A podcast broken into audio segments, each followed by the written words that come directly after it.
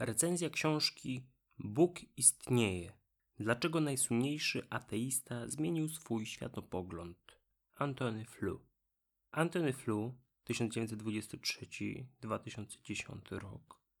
Angielski filozof oraz zdeklarowany ateista, działający szczególnie na polu epistemologii i logiki. W ostatnich latach swojego życia skierował się jednak w stronę stanowiska deistycznego, mianowicie iż istnieje jakiś Bóg, Stwórca. Chociaż nic o nim nie wiemy, to znaczy nie wiemy jaki jest i czy w ogóle działa w świecie.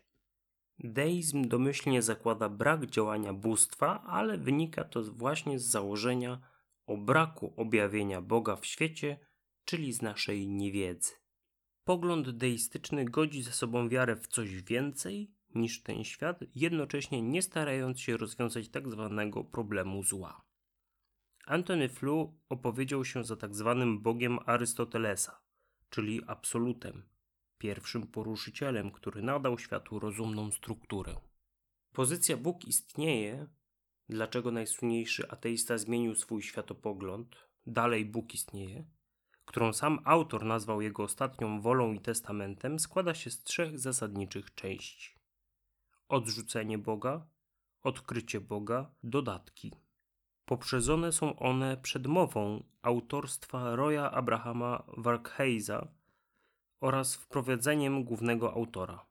W przedmowie, strony od 7 do 26, Roy Abraham Varkheys, organizator sympozjum, podczas którego Anthony Flew ogłosił swoją zmianę poglądów, wprowadza czytelnika w świat filozofów ateistycznych i ukazuje Antoniego Flew jako jednego z najskuteczniejszych z nich na arenie XX wieku. Ponadto omawia pokrótce zjawisko nowego ateizmu, któremu poświęci więcej miejsca w dodatku A. Nowy ateizm, omówienie krytyczne poglądów Dawkinsa, Deneta, Wolperta, Harrisa i Stangera. Ponadto na końcu książki znajdziemy dodatek B. Objawienie się Boga w dziejach ludzkich. Rozmowa o Jezusie z N.T. Wrightem. Napisany przez anglikańskiego biskupa i historyka Nicolasa Thomasa Wrighta. Można więc mówić o trzech autorach książki, jednak oczywiście głównym bohaterem i narratorem jest tytułowy najsłynniejszy ateista Antony Flew. Część pierwsza, Odrzucenie Boga, która zajmuje 76 stron, ma charakter biograficzny. Antony Flew wspomina swoje dzieciństwo, okres studiów oraz przede wszystkim to, jak z syna pastora kościoła metodystycznego stał się świadomym filozofem ateistycznym. Czytelnik ma możliwość pobieżnie zapoznać się z najważniejszymi pracami autora z zakresu filozofii i ateizmu, mianowicie Teologia i falsyfikacja, w którym poruszył kwestię sensowności zdań religijnych, God and Philosophy, gdzie koncentrował się na wymogu opracowania niesprzecznego pojęcia Boga jako warunku koniecznego do prowadzenia wywodu na temat jego istnienia, oraz The Presumption of Atheism, dowodzącego, że ciężar dowodu, onus probandi, leży na teistach, bowiem domyślną opcją jest ateizm.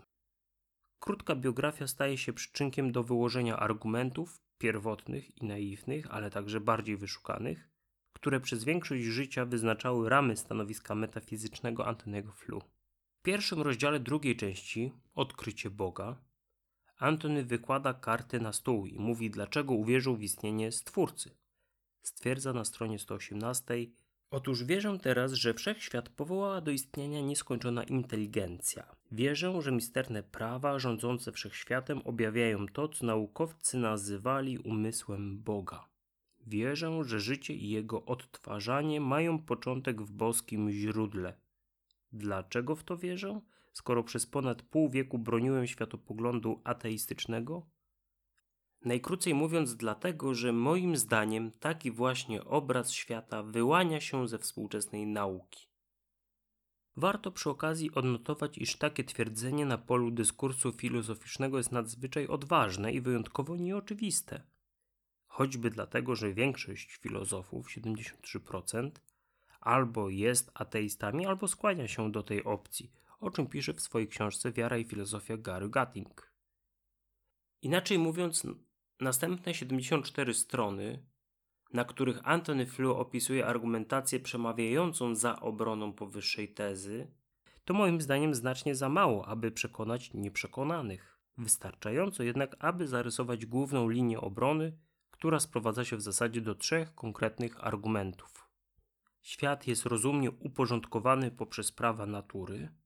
Życie oraz życie świadome, inteligentne jest jakościowo odmienne od świata materii nieożywionej. Świat istnieje i domaga się wyjaśnienia jakiejś swojej przyczyny. Widzimy zatem w zasadzie dwa główne argumenty teistyczne, mianowicie argument pierwszy, teleologiczny. W obserwowanym świecie dostrzegamy zadziwiającą strukturę, która wydaje się być pomyślana, zaprojektowana, stałe kosmologiczne, życie, świadomość. Argument drugi, kosmologiczny. Wszystko, co zaczyna istnieć, ma odmienną od siebie przyczynę swojego istnienia. Obserwacje i teorie kosmologiczne dowodzą początku istnienia wszechświata. Zatem wszechświat posiada odmienną od samego siebie przyczynę istnienia. Nie czas, aby omawiać te argumenty, czy raczej grupy argumentów. Mogę jedynie dodać, iż jak to jest w filozofii, a także niejednokrotnie w nauce, rozstrzygnięcie skuteczności przedstawionych argumentów zależne jest od przyjętych kryteriów, a te z kolei wynikają z tak zwanych założeń, a często też przedzałożeń, których się nie dowodzi, a jedynie przyjmuje. Naturalnie, na tym polega właśnie filozofowanie, aby starać się opracować taką metodę, która pozwoli rozpoznać najprawdziwsze przedzałożenia lub przynajmniej pozwoli odrzucić te, które wydają się najbardziej niedorzeczne. Sądzę więc, że chociaż tego typu dyskusja jest ostatecznie nierozstrzygalna, warto rozmyślać i rozmawiać. Niemniej jednak podanie argumentów to dopiero połowa drogi. W podsumowaniu recenzji odniosę się jeszcze do merytorycznej oceny treści omawianej publikacji. Przejdźmy teraz płynnie do interesujących dodatków A i B oraz ich autorów. Dodatek A. Nowy ateizm, omówienie krytyczne poglądów Dawkinsa, Deneta, Wolperta, Harrisa i Stangera. Roy Abraham Varkheys, strony 193 do 218. Roy Abraham Varkheys to autor publikacji z zakresu relacji wiary i nauki, laureat Nagrody Templetona za książkę Cosmic Beginnings and Human Endings 1995 rok. W swoim dodatku A wskazuje on na pięć aspektów naszego powszechnego doświadczenia, które według niego są pomijane lub arbitralnie redukowane przez tzw. Tak nowych ateistów, mianowicie rozumność, jaką odkrywamy w świecie, fenomen życia, zjawisko świadomości i samoświadomości, zdolność rozumowania, myślenia pojęciowego oraz fenomen jaźni. Roy Abraham Varkheys wskazuje, że owe pięć zagadek, których nauka nie rozwiązuje, jest pomijana lub niedoceniana przez zwolenników nowego ateizmu właśnie w kontekście rozstrzygnięcia dyskusji ateizm-teizm. Dodatek B. Objawienie się Boga w dziejach ludzkich. Rozmowa o Jezusie z Anti Wrightem. Nicholas Thomas Wright, strony 219 do 248. Nicholas Thomas Wright jest duchownym anglikańskim, byłym biskupem tego kościoła, ale również historykiem badającym wczesne chrześcijaństwo i judaizm okresu drugiej świątyni. Reprezentuje konserwatywną myśl protestancką, uznając historyczność relacji ewangelicznych, wiarę w cuda i zmartwychwstanie Jezusa z Nazaretu.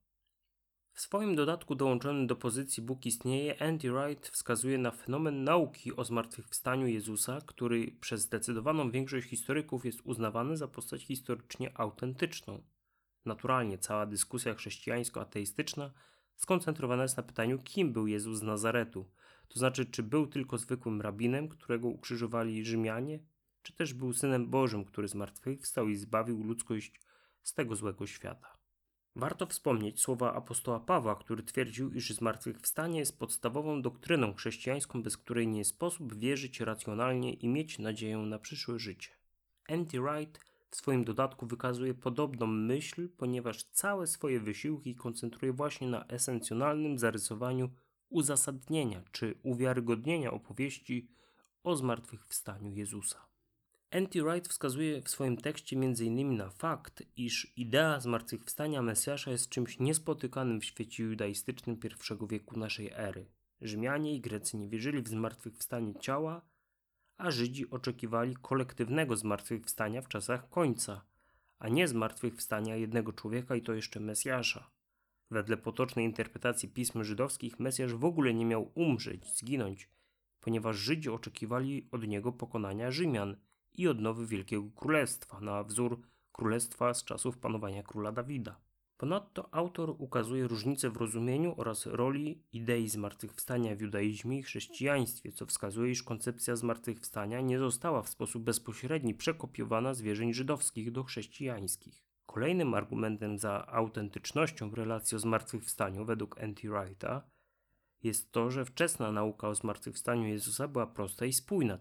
N.T. Wright nie ucieka od problemu zróżnicowania, sprzeczności czterech narracji zmartwychwstania ukazanych w Ewangeliach, podkreśla jednak, że co do samego faktu zachodzi zgodność. Jezus zmartwychwstał.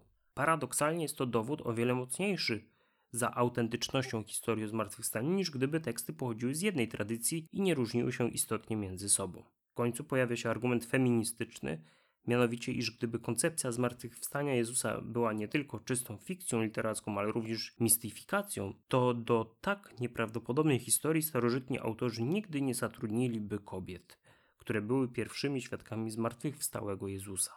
Te rozważania prowadzą autora do dwóch zasadniczych wniosków. Grób Jezusa musiał być pusty, a wszyscy zainteresowani musieli wiedzieć, że to jest właśnie ten grób. Oraz Jezus musiał się ukazywać po swoim zmartwychwstaniu. Gdyby jedynie grób był pusty, można by pomyśleć, iż padł łupem rabusiów, którzy w tamtych czasach poszukiwali w grobach drogocennych przedmiotów chowanych razem ze zmarłym. Objawienia nie mogły być sprowadzone do halucynacji czy zobaczenia ducha, ponieważ w każdej chwili uczniowie Jezusa mogliby udać się do grobu i sprawdzić, czy coś faktycznie im się przywidziało. Refleksje końcowe. Antony Flew. Podobno świat filozoficzny nie chciał początkowo uwierzyć, iż Antony Flew faktycznie jest autorem książki Bóg istnieje, nie zaś Roy Abraham Varkheys, oraz że zmienił swój światopogląd, co tłumaczono często podeszłym wiekiem filozofa i strachem przed śmiercią, czemu sam Antony zaprzecza, strona 28. W 2004 roku, w wieku 81 lat, filozof ateista zmienił swoje przekonania, a raczej nie zmienił, co po prostu, jak sam twierdzi, strona 119, był wierny sokratejskiemu hasłu należy podążać za rozumowaniem dokądkolwiek prowadzi. Platon, państwo. Nowe wyniki badań empirycznych, szczególnie z zakresu genetyki, ale również kosmologii, pozwoliły Antoniemu na ponowne przemyślenie nie tylko dotychczasowego przekonania, ale w zasadzie całego życia, które przecież obfitowało w publikacje i debaty po stronie ateistycznej. Co niezwykle intrygujące, na ostatniej stronie, w ostatnim podrozdziale zatytułowanym właśnie Refleksje końcowe, Antony Flew stawia otwarte pytanie, czy to możliwe, że Bóg się objawił? Jeżeli to pytanie zadał całkiem na serio, szczerze i uczciwie, to znaczy, że jeszcze raz zakwestionował, przynajmniej teoretycznie, własny światopogląd. Przecież przyjął arystotelejski deizm, to znaczy wiarę w istnienie Stwórcy, który jednak nie ingeruje w nasz doczesny świat. W tym momencie po tekście N.T. Wrighta nie tylko zadaje wyżej wskazane pytanie, stwierdza również, że argumentacja biskupa Wrighta jest prawdziwie odkrywcza, a jego chrześcijaństwo wspaniałe, absolutnie zasadnicze i przemożne. To wszystko w ostatnim akapicie okraszone jest ogólnym twierdzeniem o tym, że przecież wszechmocny nie może uczynić tylko tego, co logicznie sprzeczne, a wszystko inne jest w jego mocy. Tak jak gdyby Antony w ostatnich słowach swojego ostatniego dzieła chciał powiedzieć, że argumentacja za zmartwychwstaniem Jezusa z Nazaretu jest odkrywcza, a objawienie się Boga w dziejach ludzkości możliwe. Bóg istnieje to książka, która kilka lat temu zwróciła moją uwagę, gdy przygotowywałem się do prelekcji na temat dowodów na istnienie Boga. Od tamtej pory przeczytałem ją dwa razy, a aktualnie przymierzam się do trzeciego czytania i śmiało mogę polecić wszystkim zainteresowanym filozoficznym spojrzeniem na argumentację teistyczną. Napisane jest specyficznym językiem, tak więc czytelnik niezaznajomiony z pojęciami oraz wnioskowaniem filozoficznym może napotkać pewne problemy. Gdy staram sięgnąć się pamięcią do mojego pierwszego czytania, to przyznaję, że miałem problem ze zrozumieniem zasadniczych wywodów filozofa. Teraz czytam ją swobodniej, z przyjemnością, ale za mną jest kilka lat czytania tego typu lektur i słuchania wykładów z zakresu filozofii, w szczególności zaś filozofii religii. Bóg istnieje to żywy dowód tego, że ludzie, nawet tak mocno określeni światopoglądowo jak Antony Flew, potrafią prowadzić dyskusje i na nowo rozważać merytoryczne argumenty. Nie uważam, że Antony Flew sam z siebie jest dowodem na istnienie Boga, albo że należy stawiać jego przykład jako argument za prawdziwością wiary w istnienie Stwórcy. Takie postępowanie byłoby niczym innym niż argumentem z autorytetu. Niemniej jednak, jeśli ktoś kompetentny i racjonalny, jak właśnie Antony Flew, zachowuje się w sposób co najmniej dziwny, to może to świadczyć, że musi mieć ku temu jakiś dobry powód. Jeśli tak, to chociaż z czystej ciekawości warto go poznać i rozważyć. Wracając na zakończenie do osobistych wrażeń, mogę wspomnieć, że to właśnie z tej lektury nie tylko poznałem, ale i dostrzegłem moc sokratejskiego podążania dokądkolwiek prowadzi rozumowanie, dowody. Nauczyłem się, że tylko będąc całkowicie szczerym przed samym sobą oraz przed ujawniającą się prawdą, można dokonać korekty dotychczasowego poglądu, tym samym minimalizując prawdopodobieństwo zamknięcia się w błędzie.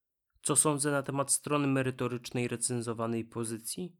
Czy argumenty podane przez Antonego Flu faktycznie świadczą za istnieniem stwórcy? Trudno powiedzieć, zależy kogo zapytamy. Sądzę, że najwybitniejsi filozofowie ateistyczni zapoznali się z tą lekturą i nie zmienili swoich przekonań. Już sam ten fakt oznacza, iż nie są to dowody jednoznacznie przekonujące. Jak już wspomniałem, kryteria oceny argumentacji obierane są często nieświadomie i subiektywnie, a nawet uświadomienie sobie ich nie obiektywizuje czegoś takiego jak intuicja, która stanowi ostatnią instancję badania własnych przedsądów. Jeśli spojrzę na własną perspektywę, czyli perspektywę człowieka wierzącego, to mogę śmiało powiedzieć, że Bóg istnieje, pchnęło mnie do pogłębionych studiów nad filozofią Boga i filozofią religii oraz dostarczyło racjonalnych argumentów za nieodrzuceniem wiary. To znaczy, jeśli ktoś jest wierzący, to może przyjąć argumentację Antnego jako utwierdzającą. Wiara tego filozofa nie jest jednak wiarą biblijną, potoczną czy naiwną. Tak więc wielu wierzących może czuć niemały dysonans z ich własnymi przekonaniami. Wydaje mi się jednak, że ci, którzy mają wątpliwości, rzadko bywają mocno przywiązani do doktryny swojego kościoła, a że tonący brzytwy się chwyta, może warto spróbować zredefiniować swoje dotychczasowe przekonania na rzecz zachowania wiary. Gdy mowa o agnostykach i ateistach, to uważam, że powinni choćby dać szansę tej pozycji zgodnie z zasadą autokrytyki spróbować rozważyć argumenty podane przez autora. Jaki będzie wynik tych rozważań? Na pewno poszerzenie wiedzy z zakresu filozofii religii, filozofii Boga, obcowanie z zapisem intrygującego przypadku nawróconego filozofa ateisty, a co za tym idzie lepsze przemyślenie własnych poglądów. Być może nawet jakąś ich drobną korektę. Dziękuję za uwagę. Do usłyszenia. Konrad Pasikowski.